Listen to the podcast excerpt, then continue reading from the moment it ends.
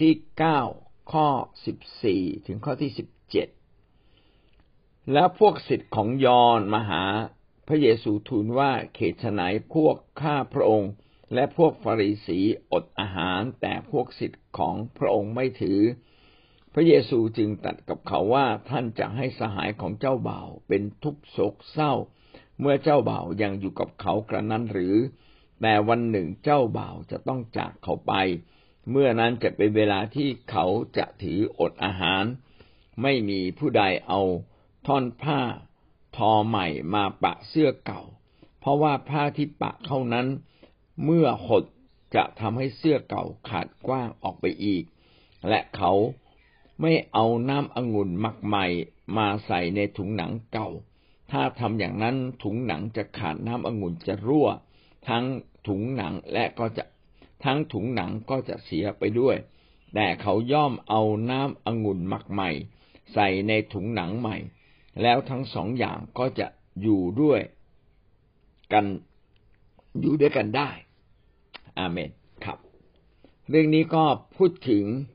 สิ่งเก่ากับสิ่งใหม่ จะอยู่ด้วยกันได้อย่างไรนะครับ ก็มีปัญหาเกิดขึ้นนะครับ ก็คือมีสิทธิ์ของยอนนะครับ ก็มาถามพระเยซู นะครับว่าทำไมนะครับพวกข้าพเจ้าก็คือซึ่งเป็นสิทธิ์ของยอนกับพวกฟาริสีนั้นถืออดอาหาร แต่ทำไมสิทธิ์พระเยซูไม่ถืออดอาหารเล่านะครับ อธิบายทีละถ้อยคำนะครับ ก่อนที่พระเยซูคริสต์จะมาประกาศข่าวประเสริฐมีชายคนหนึ่งชื่อยอน ยอนคนนี้เป็นคนที่ มาจากพระเจ้ามาตามที่พระคัมภีร์เขียนไว้นะครับ ว่าเขาจะมาด้วยฤทธิ์เดชและก็จะมาประกาศเรื่องราว เพื่อให้คนยิวนั้นเตรียมใจว่าจะมีผู้หนึ่งจะเสด็จมานะครับ แล้วก็ยิ่งใหญ่กว่าตัวเขาอีก เพราะว่าจะมีรับการเจิมด้วย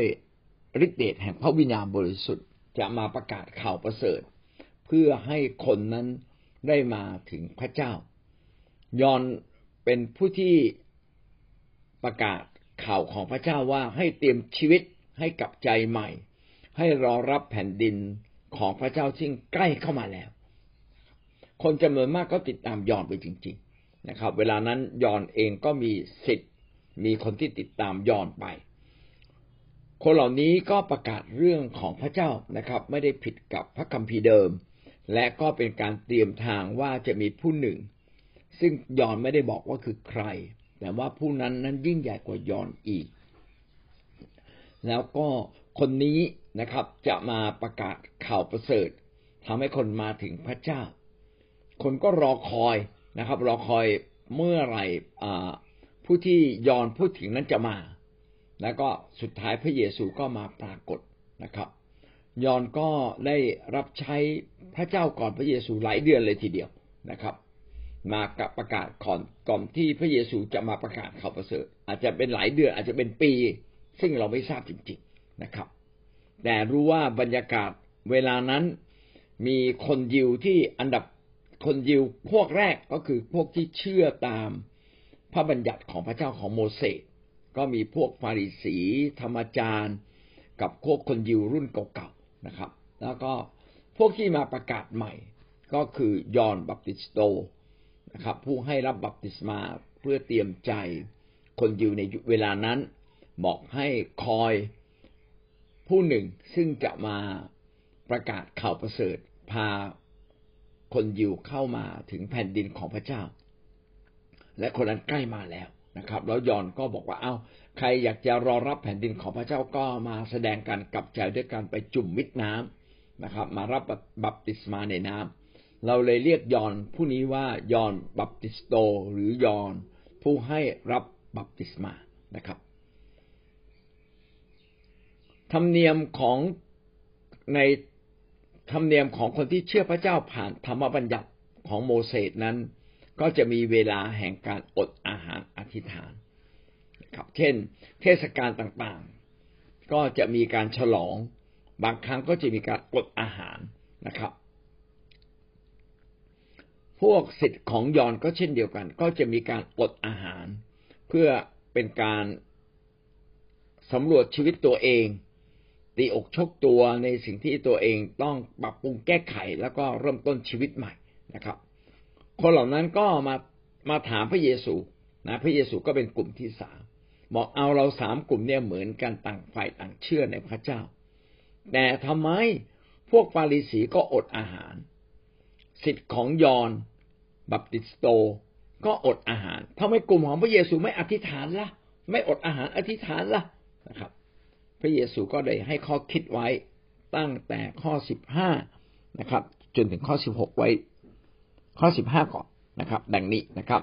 พระเยซูจึงตัดกับเขาว่า ท่านจะให้สหายของเจ้าบ่าวเป็นทุกโศกเศร้า เมื่อเจ้าบ่าวยังอยู่กับเขากระนั้นหรือ แต่วันหนึ่งเจ้าบ่าวจะจากไป จากเขาไปเมื่อนั้นจะเป็นเวลาที่เขาจะถืออดอาหาร อันนี้พูดถึงพระองค์เองแล้วก็พูดถึงสาวกของพระองค์ด้วย พระองค์เปรียบดับแบบนี้นะครับว่าพระองค์เป็นเหมือนเจ้าบ่าว เมื่อเราไปงานเลี้ยงมงคลสมรสอยู่กับงานเลี้ยงและเราอยู่กับเจ้าบ่าว ก็มีความรื่นเริงชื่นชม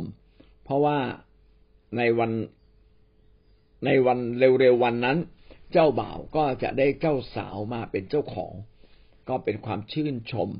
เขาจะมีการเลี้ยงมีการเต้นรำมีการทานอาหารกันอย่างเอกเกริกนะครับ พระเยซูกำลังเปรียบเทียบให้เห็นว่าเมื่อพระเยซูทรงอยู่กับสาวกนั้น ทุกอย่างก็เพียบพร้อม มีการอัศจรรย์ ไม่เคยขัดสนในสิ่งใด คนเจ็บป่วยก็หายเจ็บผี ผีที่เข้าสิงก็ถูกขับนะครับ คนตายก็ยังฟื้น เพราะฉะนั้นในความอุดมสมบูรณ์ในความมหัศจรรย์เหล่านั้น จะไปอดอาหารทำไมกำลังบอกเราว่า เมื่อพระเจ้าอยู่ด้วยกับเรา เราจะไปอดอาหารทำไม ที่เราอดอาหาร เพราะว่าเราอยากจะใกล้ชิดพระเจ้าอันในเมื่อพระเยซูใกล้ชิดกับสาวก สาวกต้องไปอธิษฐานอะไรอีกอะ ต้องไปอดอาหารอะไรอีก ก็ในเมื่อพระเจ้าแห่งความสมบูรณ์อยู่กับเขา อยู่ตลอดเวลา ไปนอนด้วยกันไปกินด้วยกัน ไปรับใช้พระเจ้าด้วยกัน เราจึงเห็นว่า ถ้าตราบใดที่พระเยซูยังอยู่กับสาวก สาวกไม่จำเป็นต้องไปอดอาหารอธิษฐานเพื่อแสวงหาพระเจ้า เพราะว่าพระเจ้าได้อยู่ท่ามกลางเขาแล้ว พบกันต่อหน้าต่อตาแล้ว ความอุดมสมบูรณ์เกิดอยู่ทุกวินาที อยู่ทุกวินาทีนะครับ มีความอิ่มมีความสำราญนะครับ มีปัญหาใด ๆ ก็สามารถผ่านพ้นไปได้หมดเลย ดังนั้นจึงไม่ต้องอดอาหารอธิษฐาน พระเยซูเองนะครับ ก็ไม่ได้อดอาหารเพียงแต่พระเยซูนั้นไปอธิษฐานช่วงกลางคืน เพื่อไปใกล้ชิดพระเจ้า การอดอาหารอธิษฐานนั้นเป็นการปฏิเสธ เนื้อหนังของเรา เนื้อหนังของเรานั้มีอะไรบ้างความบาปครับ ที่มันเกาะกินเนื้อหนังของเรา เราจึงต้องไปอดอาหารอธิษฐาน ทุบตีเนื้อหนัง ทุบตีตัวตน ความอยาก ความอยากเนี่ยทำให้เราออกนอกทางพระเจ้า ความทุกข์ใจบางทีเราสู้กับความทุกข์ใจไม่เป็นทำให้ออกนอกทางพระเจ้าไป ดังนั้นเราจึงต้องอดอาหารอธิษฐาน พึ่งพาแสวงหากำลังแสวงหาฤทธิเดชแสวงหาถ้อยคำพิเศษที่มาจากพระเจ้า อันนี้เราจึงต้องอดอาหาร แต่เมื่อพระเยซูคริสต์อยู่กับสาวกสาวกไม่ต้องอดอาหารอธิษฐานเลยกำลังบ่งบอกว่า พระเยซูเป็นพระเจ้าอยู่อยู่ด้วยแล้วทำไมต้องไปอดอาหาร เพื่อจะไปแสวงหา เพื่อจะพบกับพระเจ้าเล่านะครับ พระเยซูก็เลยอธิบายเป็นว่า ในเมื่อเจ้าบ่าวอยู่ด้วย ทุกอย่างก็พร้อมไม่ใช่อาหารก็พร้อม ความร่าเริงก็พร้อมนะครับ เจ้าสาวก็อยู่ตรงนี้แล้ว เดี๋ยวก็จะรับไปแล้วนะครับ จะมีความสุขมีความชื่นชมอยู่แล้วทำไมต้องอดอาหาร แต่วันหนึ่งเจ้าบ่าวจะจากเขาไป ก็คือวันหนึ่งพระเยซูคริสต์นะครับ จะต้องไปถูกติดกลึงตึงที่กางเขนแล้วต้องจากไป เวลานั้นนั่นแหละ ที่พระเจ้าไม่ได้อยู่ด้วย เขาต้องแสวงหาข้ามครวนวิงวอนเพื่อมาใกล้ชิดกับพระเยซูและใกล้ชิดกับพระเจ้า ดังนั้น สามปีครึ่งที่พระเยซูอยู่กับสาวกสาวกไม่ต้องอดอาหารอธิษฐานเลย จึงทำให้คนที่เชื่อพระเจ้าในยุคนั้น เช่นพวกสาวกของฟาริสี หรือสาวกของกลุ่มยอนก็เกิดความแปลกประหลาดใจ ว่าเอา้าทำไมเชื่อพระเจ้าเหมือนกัน พวกเราเนี่ยมีตั้งเวลาไว้เลยนะ สัปดาห์หนึ่งกี่ครั้งที่จะอดอาหาร เพื่อจะทำตามหน้าพระทัยของพระเจ้าเพื่อจะอยู่ใกล้ชิดกับพระเจ้า แต่กลุ่มของพระเยซูนี่ไม่มีเลย มันหมายหมายความว่าอย่างไร พระเยซูก็เลยอธิบายบอกแท้จริงเรานั่นแหละคือพระเจ้านะครับ และอยู่ท่ามกลางเขาจึงไม่ต้องอดอาหารอธิษฐานง่ายนะครับ เอาล่ะนอกจากนี้พระเยซูก็อธิบายเป็นคำอุปมาอุปไมยตั้งแต่ข้อสิบหกจนถึงข้อสิบเจ็ดนะครับ ไม่มีผู้ใดเพื่อจะได้เข้าใจประเด็นนี้มากขึ้น ก็มีคำอุปมาอุปไมย ไม่มีผู้ใดเอาท่อนผ้าทอใหม่มาปะเสื้อเก่า เพราะว่าผ้าที่ปะเข้านั้นเมื่อเมื่อขดจะทำให้เสื้อเก่าขาดกว้างออกไปอีกอุปมาอันดับแรกนะครับ ก็คือผ้าเก่าผ้าใหม่ สมัยก่อนเนี่ย ผ้าเป็นผ้าฝ้ายนะครับ ผ้าฝ้ายใหม่เนี่ยก็จะมีการขดตัว เมื่อไปถูกน้ำเข้าก็จะขดตัวนะครับ เมื่อขดตัวก็จะผืนผ้าที่ใหญ่ก็จะเล็กลงโดยอัตโนมัตินะครับ แต่ผ้าสมัยนี้ไม่เป็นแบบนั้น ผมก็นึกถึงสมัยตอนผมเด็กๆนะเวลาซื้อเสื้อผ้ามาเนี่ยนะครับ ต้องไปซักก่อน เพื่อให้ผ้ามันขดตัว เวลาซื้อก็ซื้อเสื้อตัวใหญ่นิดหนึ่งกางเกงตัวใหญ่นิดหนึ่ง เพราะรู้ว่าเมื่อไปซักแล้วมันจะขดตัว ให้แล้วมันจะเล็กลงมานิดหนึ่งนะครับ เวลาซื้อก็ต้องซื้อเสื้อใหญ่กว่า ขนาดของของตัวเรา ขนาดของร่างกายเรานิดหน่อย เพราะว่าผ้าที่เป็นผ้าฝ้ายนั้นมันจะหดตัว นี่ก็เช่นเดียวกัน พระเยซูก็อธิบายปรากฏการณ์ซึ่งเกิดขึ้นเป็นประจำสำหรับคนยิวนะครับว่าถ้ามีเสื้อขาดแล้วเสื้อขาดในที่นี้คือเสื้ออาจจะเป็นรูโบ หายไป เสื้อสมัยนั้นหายากนะครับเขากว่าจะทอเสื้อมาเป็นอทอทอได้มาเป็นเสื้อผ้าเนี่ยต้องใช้เวลานาน ดังนั้นเสื้อผ้าทุกอย่างที่มีนะครับ ถือเป็นของมีค่าในยุคนั้น ถือเป็นของมีค่า ถ้าเสื้อมันขาดเป็นช่องโหว่หรือว่าอ่อมันหายไปบางส่วน เขาก็จะเอาผ้ามาปักลงไป แล้วก็เย็บนะครับ เย็บติดลงไป การที่ผ้าเป็นเสื้อเก่า แล้วก็เอาผ้าใหม่ ซึ่งยังไม่ขดตัวมาปักติดลงไป เวลาไปซักก็เกรงว่าผ้าที่มาปะลงไป ซึ่งเป็นผ้าใหม่ เวลามันหดตัว ก็จะทำให้เสื้อที่เราเย็บด้วยกันนะครับซึ่งเป็นผ้าเก่ามันขาดขาดออกไปด้วย หมายความว่าอย่างไรหมายความว่า ถ้าเราเอาจะไปปะผ้า จะไปปะปะเสื้อผ้าที่ขาดนะครับ ต้องเอาผ้าเก่ามาปะกับเสื้อเก่า จะเอาผ้าใหม่มาปะกับเสื้อเก่าไม่ได้นะครับ หรือจะเอาผ้าเก่ามาปะกับเสื้อใหม่ก็ไม่ได้ เพราะว่ามันขดตัวไม่เท่ากัน มันไม่ค่อยเท่ากันนะครับ เพราะฉะนั้นจะทำให้ เสื้อมันขาดกว้างออกไปอีกกำลังบอกถึงอะไรเอ่ย เออนี่น่าคิดมากเลยนะครับ ของเก่าของใหม่มันอยู่ด้วยกันไม่ได้นะครับ ข้อสิบเจ็ดก็อธิบายชัดขึ้นอีกนิดหนึ่งเขาไม่เอาน้ำองุ่นหมักใหม่มาใส่ถุงหนังเก่า ถ้าทำอย่างนั้นถุงหนังเก่าก็จะขาด น้ำองุ่นจะรั่ว ทั้งถุงหนังก็จะเสียไปด้วย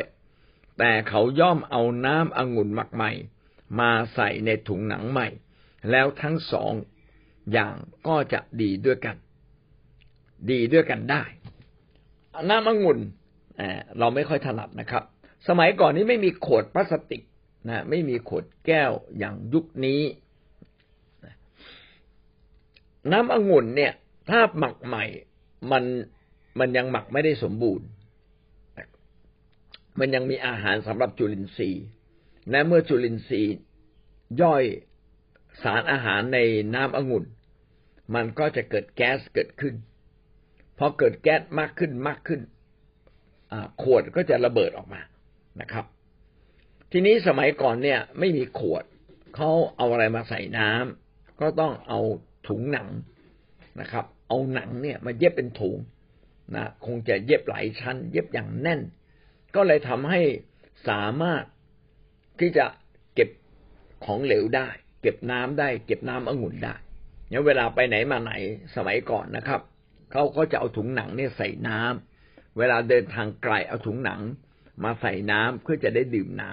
ำนะมันก็มีถุงหนังใหญ่เล็กนะแล้วแต่นะครับ ทีนี้เวลาเราหมักน้ำองุ่นเนี่ย เวลาหมักบางทียังหมักไม่ได้สมบูรณ์ มันก็ยังจะเกิดแก๊สอีก ถุงหนังเก่าเนี่ย มันไม่ยืดตัวแล้วนะครับ มันมันแห้งกรังนะครับ มันเก่าละมันก็จะปลอกเมื่อท่านใส่น้ำองุ่นลงไป และแก๊สมันพองขึ้นมา ถุงหนังก็จะพองขึ้นพองขึ้น มันมีแรงดันอยู่ในถุงหนัง สุดท้ายถุงหนังเก่าเนี่ยมันจะขาด มันจะรั่วนะครับ หรือมันจะปริออกมา ปริน้ำองุ่นก็ก็ไหลหมดสิครับนะครับ ก็จะไหลหมด ไหลทิ้งหมด แล้วพระเยซูจึงพูดบอกว่า ถ้าเป็นน้ำองุ่นใหม่ ก็ต้องใส่ถุงหนังใหม่ น้ำองุ่นเก่า ก็ใส่ถุงหนังเก่า เอ๊ะตรงนี้อธิบายเหตุผลนี้เพื่ออะไรนะครับสิ่งตรงนี้เนี่ยทำให้เราเกิดความเข้าใจว่า ความคิดแบบใหม่นะครับ จะไปอยู่กับคนที่มีความคิดแบบเก่าเนี่ยไม่ได้ มันขัดแย้งกัน คนที่มีความคิดแบบเดิม แล้วก็จะมาใส่ความคิดแบบใหม่ มักจะเกิดความขัดแย้งนะครับ มันจะแตกหักกันภายใน เหมือนกับพวกฟาริสี อันนี้ก็เป็นการพูดถึงฟาริสีโดยตรงเลย ฟาริสีเนี่ยไม่เปิดใจเรียนรู้เรื่องราวของพระเยซูคริสต์ว่าพระองค์นั้นทรงเป็นพระเจ้า มีความคิดที่แข็งทื่อกับสิ่งที่ตนเองยึดถือไม่เรียนรู้สิ่งใหม่ ดังนั้นพวกฟาริสีเนี่ยจะมารับเรื่องราวของพระเยซูนั้นยากจริง ๆนะครับ ไฟธาแตกนะเหมือนหนังจีนนะครับหมายความว่าของเก่ากับของใหม่เนี่ยมันสู้รบกัน สุดท้ายมันรับกันไม่ได้นะครับ สิ่งนี้ก็ชี้เราเห็นว่า ถ้าเรามีความคิดอะไรที่ฝังลึกอยู่ในตัวเรา และขัดแย้งกับหลักการของพระเจ้า พี่น้องต้องไปเคลียร์ความคิดเก่าๆที่ไม่ถูกต้องออกให้หมดนะครับ ถ้าเราไม่เคลียร์ความคิดเก่าให้ออกไป สิ่งใหม่จะเกิดขึ้นในจิตใจเราไม่ได้ ผมขอยกตัวอย่างเรื่องง่าย ๆ บางทีเนี่ย เราถูกสอนอยู่ในศาสนาเดิม ต้องเป็นคนที่สงบสงเงียมเจียมตัวนะครับ เข้าวัดเข้าวาต้องเงียบเงียบเอาพามาโบสถ์นี่มันแปลกนะ มาโบสถ์นี่เขาร้องเพลง มาโบสถ์นี่เขาเต้นรำ เขาตบมือ เขาส่งเสียง เสียงดังด้วยความสุข แต่ถ้าเป็นโบสถ์แบบศาสนาเดิม ต้องไปแบบเงียบๆต้องแบบสงบ เสียงดังก็ไม่ได้ พูดจาก็ยังต้องเบาเลย แต่ที่นี่ไม่เขาร้องเพลง เขาตบมือเขาเต้นรำเขาไม่อยู่เฉย มันจะขัดแย้งกันมากเลย หากว่าเราเป็นคนที่ ถูกสอนมาเป็นเหมือนภาพพับไว้แสดงออกไม่ได้ ไม่กล้าแสดงออก มาถึงโบสถ์เนี่ยมันจะทึ่งไปเป็นเดือนๆเลยนะ ถึงแม้ว่าฟังถ้อยคำของพระเจ้า ถึงแม้ว่าพระวิญญาณสัมผัส มันก็ยังขัดแย้งอยู่ข้างใน สุดท้ายก็บอกว่าโอ้ มาโบสถ์นี่มันอึดอัด ไม่เหมือนกับใบวัดเลย อันเนี้ยบางคนก็จะรู้สึกอย่างนั้นได้นะครับ อันนี้ก็ยกเป็นตัวอย่าง หรือบางทีเนี่ย มาในโบสถ์ เราบอกว่าร้องเพลงให้ยกมือ แปลกให้ยกมือนี่คืออะไรเนี่ย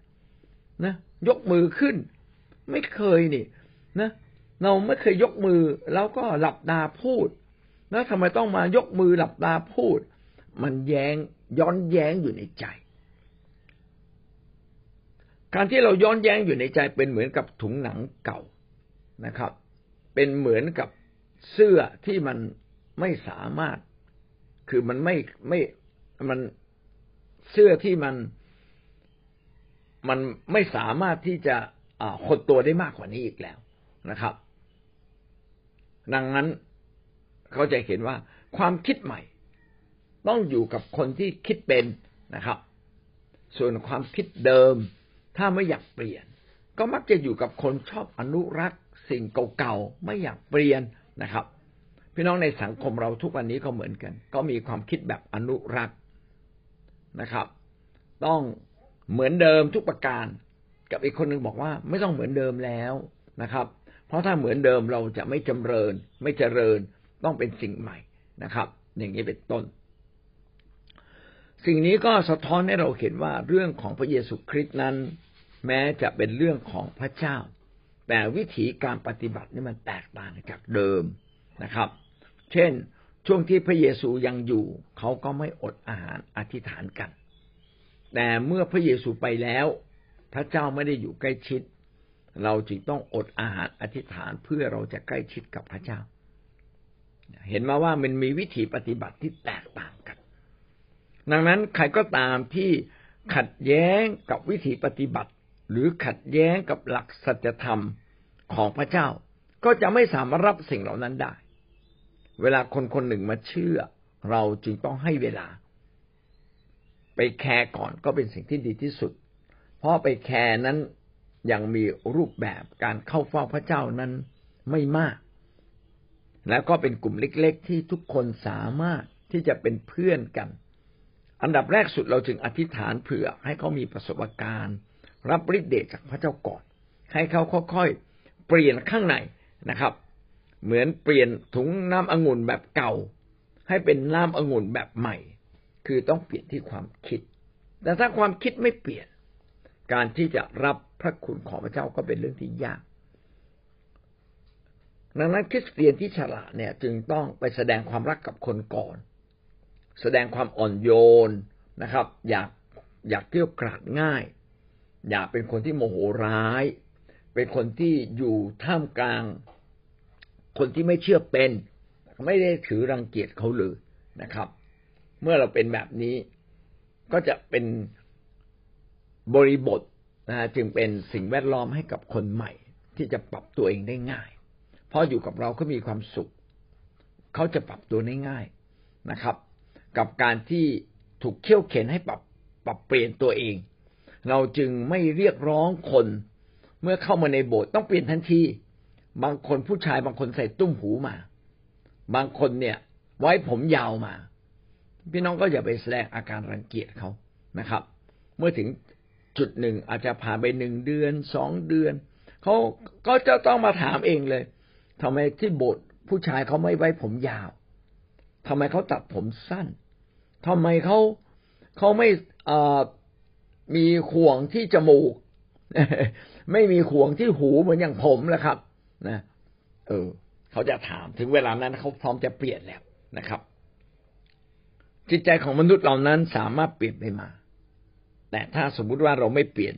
ความคิดจิตใจเราก็เราก็จะเป็นเหมือนน้ำองุ่น อ่า เราจะเป็นเหมือนถุงน้ำถุงหนังองุ่นใหม่ อ่า ถุงหนังองุ่นเก่า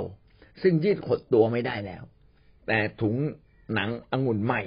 ยืดขดตัวได้ จึงเหมาะสำหรับน้ำองุ่นใหม่ ซึ่งยังหมักหมม ซึ่งยังหมักไม่ได้เต็มเต็มที่มันยังมีแก๊สอยู่ สิ่งที่พระเยซูอธิบายก็คือ สิ่งใหม่ต้องรองรับด้วยภาชนะใหม่ สิ่งเก่าก็รองรับด้วยภาชนะเก่า วันนี้ถ้าเราอยากรองรับสิ่งใหม่ เราจึงต้องยินดีที่จะเปลี่ยนชีวิตของเรา เปลี่ยนแปลงตัวเราเอง ดีที่สุดก็คือกลับใจ อะไรที่เป็นความบาปก็กลับใจ บางอย่างไม่ใช่ความบาป แต่ว่าขัดแย้งกับชุมชน ขัดแย้งกับคนอื่น